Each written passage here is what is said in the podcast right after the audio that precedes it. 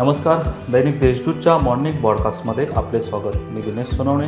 ऐकूयात नाशिक जिल्ह्यातील ठळक घडामोडी. जिल्हा बँकेच्या सन दोन हजार तेरा पूर्वीचे हेतू पुरस्कार सटाणा तालुक्यातील कर्ज परतफेड न करणाऱ्या थकबाकीदारांवर कर्जवसुली प्रतिसाद देत नसल्याने त्यांचे स्थावर मिळकत जमीन जप्त करून अपसेट प्राईज मंजुरीसाठी तालुक्याचे सहाय्यक निबंधक यांच्याकडे प्रकरण मंजुरीसाठी पाठवण्यात आलेले होते. त्यांनी मंजुरी दिल्यानंतर थकबाकीदार सभासदात सात दिवसांची कर्ज भरण्याची अंतिम मुदत नोटीस देण्यात आली होती.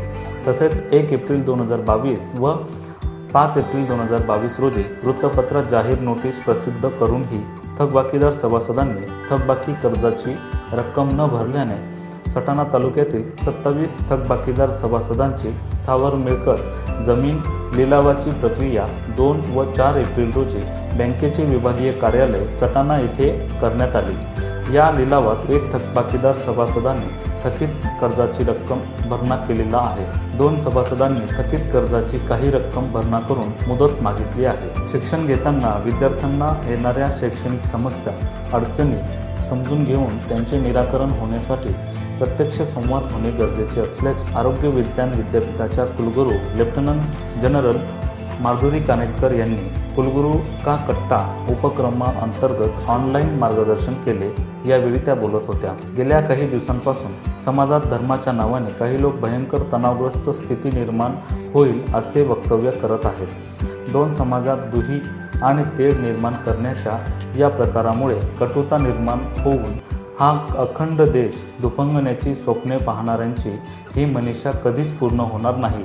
कारण तुमच्यासारखे हजारो सैनिक राष्ट्रसेवा दल उया बिनभिंतीच्या शाळेत संस्कारित होत आहेत असा विश्वास नाशिक विभाग पदवीधर मतदारसंघाचे आमदार डॉक्टर सुधीर तांबे यांनी येवला येथे व्यक्त केला. राज्यातील स्थानिक स्वराज्य संस्थांच्या निवडणुका पंधरा दिवसांमध्ये जाहीर करा असे आदेश सर्वोच्च न्यायालयाने राज्य सरकारला दिले आहेत. या आदेशामुळे होऊ घातलेल्या जिल्हा परिषद व पंचायत समित्यांच्या निवडणुका या ओबीसी आरक्षणाशिवाय होणार असल्याचे यामुळे स्पष्ट झाले आहे. नाशिक जिल्हा परिषदेच्या गटांची संख्या चौऱ्याऐंशी इतकी झालेली असून या चौऱ्याऐंशी गट व पंचायत समितीच्या एकशे अडुसष्ट गणांची प्रारूप रचना आठवडाभरात जाहीर होईल अशी शक्यता वर्तवली जात आहे. सध्या जिल्हा परिषदेत जुलैच्या मध्यापर्यंत प्रशासक कारकीर्द असून या मुदतीच्या आत जिल्हा परिषद व पंचायत समित्यांच्या पदाधिकाऱ्यांची निवड होऊ शकते असा अंदाज वर्तवण्यात आला आहे. नाशिक जिल्हा वकील संघाच्या निवडणुकीसाठी शुक्रवारी दिनांक सहा रोजी मतदान होणार आहे. मतदानासाठी जय्यत तयारी करण्यात आली आहे. वकील संघाच्या अकरा जागांसाठी चाळीस उमेदवार रिंगणात उतरले आहेत. मतदारांना आकर्षित करण्यासाठी विविध क्लुप्त्या लढविल्या जात आहेत. निवडणुकीला आव्हान देणाऱ्या दिवाणी न्यायालयात दाखल केलेल्या दाव्यात आज वंदना पाटील यांच्या वतीने अंतरिम मनाई हुकूम अर्जावर झुंजार आव्हाड यांनी न्यायाधीश जे पी पांडे यांच्या न्यायालयात युक्तिवाद केला. या प्रकरणी पुढील सुनावणी पाच मे रोजी होणार आहे. महापालिका व सार्वजनिक बांधकाम विभागाच्या दुर्लक्षामुळे वसतिगृहाची दुरावस्था झाल्याचे चित्र उघडकीस आले आहे.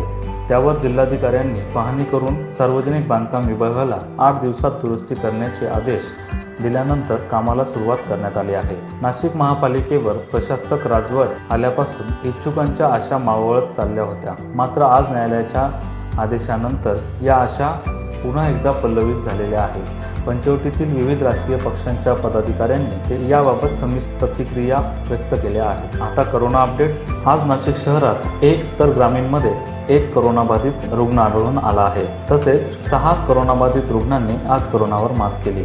या होत्या आजच्या ठळक घडामोडी.